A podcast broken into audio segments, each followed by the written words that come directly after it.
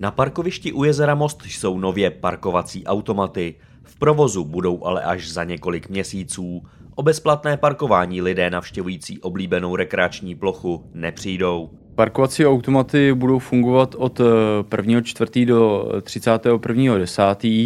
To znamená o tu hlavní sezónu s tím, že si uvědomujeme, že bychom měli dát návštěvníkům možnost bezplatného využití a proto prvních 90 minut eh, bude bezplatných. Následující platba bude 50 korun a bez rozdílu toho, jak tam člověk bude dlouho. Přibližuje primátor mostu Jan Paparega. Při běžně dlouhé sportovní aktivitě, na procházce nebo při návštěvě místního občerstvení, tak lidé i nadále platit za parkování nebudou. A pokud v létě přijedete na celý den k vodě, v automatu zaplatíte 50 korunu.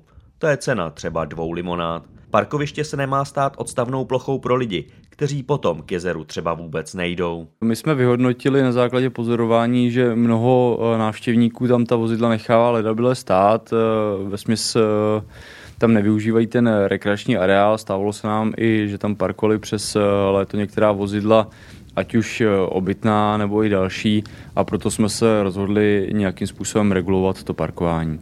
Parkoviště má kapacitu dvoustovek vozidel. U jezera staví také autobus městské hromadné dopravy.